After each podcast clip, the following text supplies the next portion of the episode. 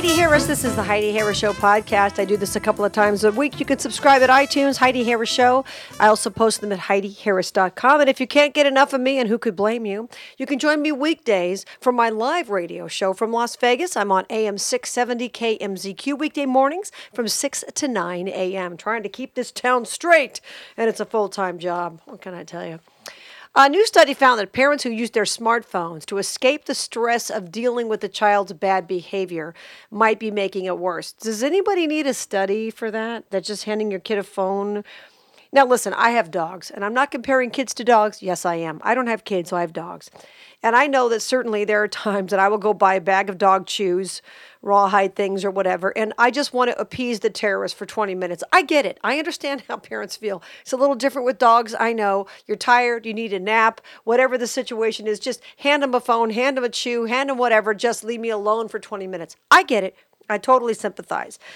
But apparently, when you're spending more time on your devices because you can't deal with kids, you have fewer conversations, duh, and their children become more and more hostile when you try to take their things away and try to get their attention. This new study was published in the journal Pediatric Research, studied nearly 200 two parent families with children under five. That's two parent families. Imagine what happens if you have a one parent family, your kid never sees you, you get home from work, you hand him a phone. Right, that's a mess. The parents documented how many times per day devices interrupted conversations or activities with their children between the years 2014 and 2016. They rated their child's reaction to this behavior, such as how many times they sulked or said their feelings were hurt. The parents also reported their own levels of stress and depression and documented their child's own social media use. In almost every case, Researchers found that parent child interactions were interrupted by a device at least once a day. Oh, I'm sure that's true. I go to the park with my dogs and I see people with their kids on the swings and this and that. They're not even looking at their kid. They're on the phone. They're not interacting with their child. And listen, I get it. Maybe you've been with your kid all day long. You just need a break. I understand that. Try to catch up on news or whatever. I get it. But I see so many kids, you know, on the swing. Look at me, mommy. Mommy's not looking at you. Mommy's looking at her phone. Daddy's looking at his phone. That's it. They're not paying attention. They really aren't a couple of years ago, I was at a park and a child who was about one year old, maybe just barely walking, managed to somehow get onto the swings or something that they could fall, not even a swing, a thing that they can crawl up into and that has a slide and everything. This child was on the edge of going down the slide and was clearly not old enough to hold her head up or anything else and try to go down the slide. And I saw it, and mom wasn't looking. Mom was on her phone, you know. I mean, I'm not even a parent that I'm watching out for this kind of stuff, so it's kind of crazy. Parents who spend a lot of time on their phones or watch television during family activities like meals, playtime, and bedtime could have a lasting impact on their children, leading to more hyperactivity or whining. That's absolutely true. Because I've seen people go out to dinner and they all sit there and pull out their phones they pull out their smartphones, mom, dad, if there's even a dad or if there's a mom, they pull out their smartphones and they're not even talking to each other.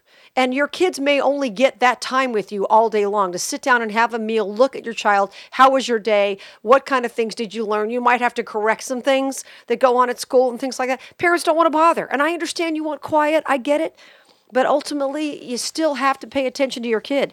Researchers said that technology often serves as a refuge for parents who have difficulty coping with a child's bad behavior, and that is so true.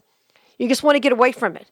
This can be a problem, researchers said, because becoming buried in an electronic device rather than giving emotional support or feedback to children might result in more behavior issues. No kidding. This only adds to a parent's stress level, researchers said, leading to more technology use to avoid the situation. There we go, da da da da da. And so it snowballs. Parents use TV, computers, tablets, and smartphones for about nine hours per day, according to research. Now, of course, the problem is when you are trying to avoid a problem by sticking your head in a smartphone or whatever, you're not making the problem better. And uh, once again, I'm going to compare kids to dogs because that's really my only frame of reference. I have a puppy that I've been training now for about nine months and uh, got him when he was three months old. He's just a sweetheart. I take him everywhere, everywhere I go if I possibly can. I take him to stores. I take him to care centers. I take him when I do public appearances, if I'm going to be outdoors or someplace, even indoors, depending on where it is. I take him pretty much everywhere I possibly can. Why? Because I'm teaching him how to behave in all kinds of circumstances. And there's a particular thrift store that I go to pretty often. And he's been going there since he was three months old. And now he's a year old and he's huge. He's a huge dog. He's a standard poodle. And people will say at the thrift store, because they know him, they say, Oh, I'm so happy to see him because he's always very sweet and he behaves very well. He behaves better than a lot of kids there. Now, in fairness to the children, a lot of kids get dragged to thrift stores or grocery stores or other places when they're tired and they need a nap and they have no business being anywhere other than home in their beds. And I feel bad for them because I get the same way if I don't have a nap. I get pretty whiny. But people say, oh, my dog would never behave that well at the store. Well, when's the last time you brought your dog anywhere? I'm not saying everyone needs to bring their dogs to the thrift store or any store, you know, Home Depot, whatever. But when's the last time you took your dog out? When's the last time you spent the time teaching your child how to behave uh, or your dog? Did I say child? I meant that. You know what I'm saying? There are people who say, oh, my kid can't behave in a restaurant. Well, you take them out and you make them behave in a restaurant. You explain to them what's expected. And a lot of people just, they don't want to deal with it. So they just don't take their kid anywhere. They don't want to deal with it, so they don't, they don't take their dog anywhere. So they just stick their head in a smartphone and hope everything's going to be better. And it's unfortunate. There was another study done in the UK it said kids are spending an average of 23 hours a week on smartphones and other gadgets. Now, parents, I can see it because if you work on a computer all day like I do, obviously you spend far more time on it. But for kids to spend 23 hours a week on a smartphone or whatever when they're supposed to be in school not on a smartphone during at least a lot of that time, uh, that's kind of ridiculous. Researchers said they spend twice as much time on the smartphones and gadgets as they do conversing with their parents. A study of 2,000 families with children below the age of 14 found on average they were spending three hours and 18 minutes a day on personal devices. Four in five parents said they tried to persuade their children to spend less time on their personal devices. Persuade your child? Who's the parent here? Are you serious? Persuade your, oh, honey, now put that smartphone down. I'm sorry, who bought the smartphone? Who's in charge here? Your six year old watching movies on a smartphone? Wow!